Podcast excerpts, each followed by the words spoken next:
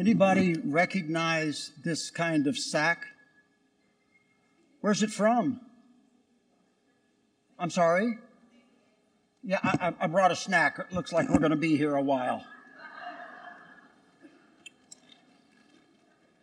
Palm Sunday might just be one of the moments of the church year when that peculiar, lingering, bittersweetness of the gospel is strongest, even above the feast of the Holy Innocents, when we remember all those babies in Bethlehem who were slaughtered just because Jesus was born.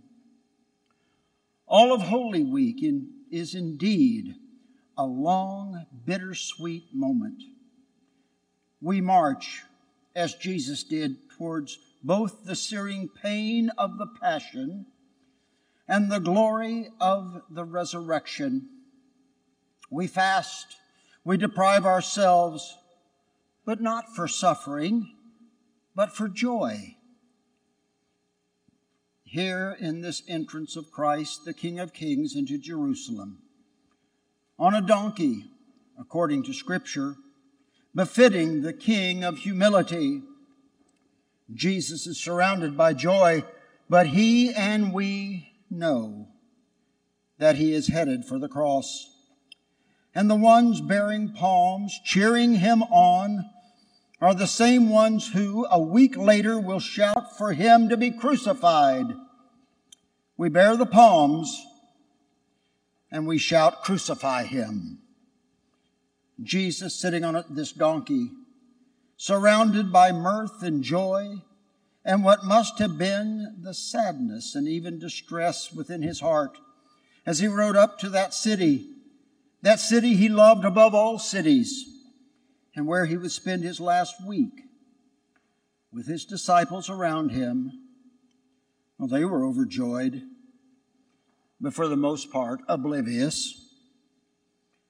But I want to go back to that donkey for just a second. I want to tell you a little story about him. The donkey awakened the next day, Monday morning, after Palm Sunday, his mind still savoring the afterglow of that most exciting day of his young life.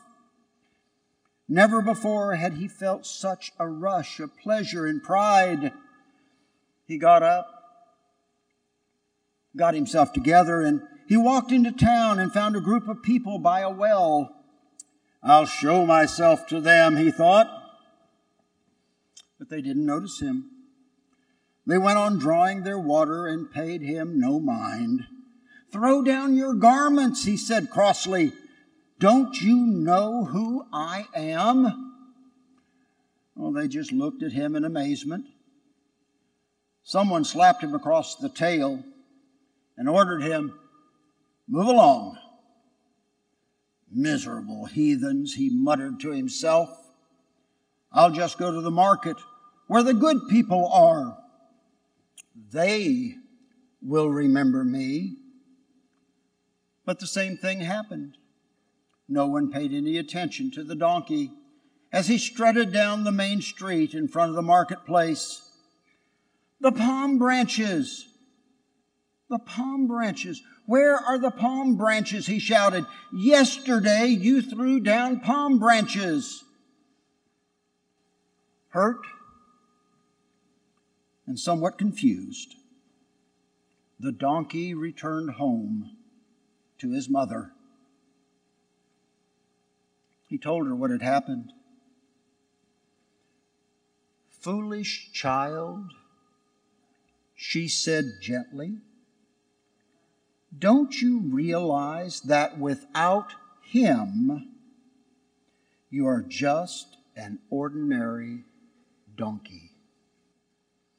Just like the ordinary donkey who carried Jesus to, into Jerusalem, we are most fulfilled when we are in service of Jesus Christ.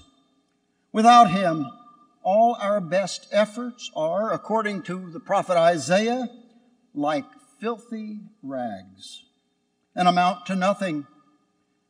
When we lift up Christ, however, we are no longer ordinary people, but we are key players in God's plan to redeem the world. Indeed, all of us crucify our Lord and God. Yep, like the crowd, we were just in that little passion play. We're like the Jerusalemites who cheer him on one day and then crucify him by the end of the week. My friends, if you haven't noticed it, we are a fickle lot. Palm Sunday is a bittersweet day indeed, but it is the first step on the path to our freedom, the path of Holy Week. Now, what is left to us is to meditate, to contemplate, and to repent. That is to say, to turn around.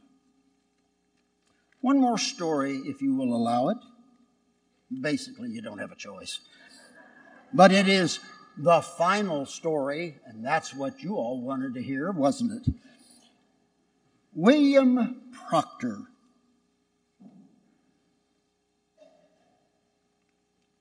Was an English born American industrialist and candle maker who was the co founder of a company that we still know, Procter and Gamble.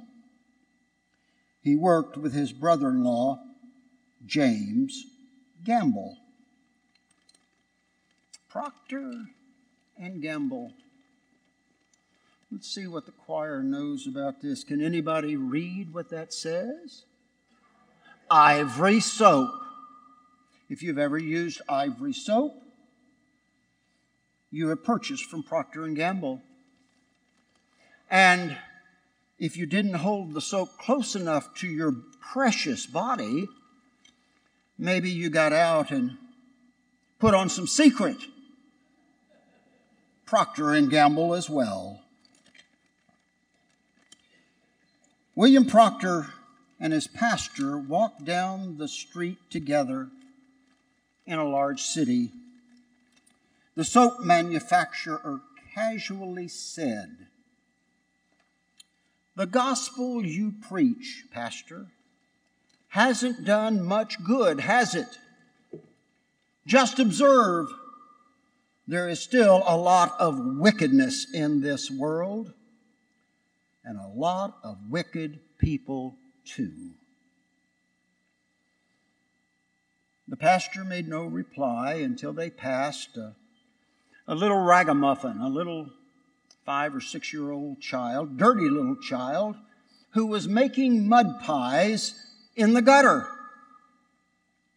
Seizing upon the opportunity, the pastor said, I see that soap hasn't done much good in this world either, for there is much dirt and many dirty people around. Well, Mr. Procter had to reply, Oh, well, soap is only useful when it's applied. The pastor said, Exactly. So it is with the gospel. My friends, this is Holy Week. Stay close to your soap and even closer to Jesus Christ. Amen.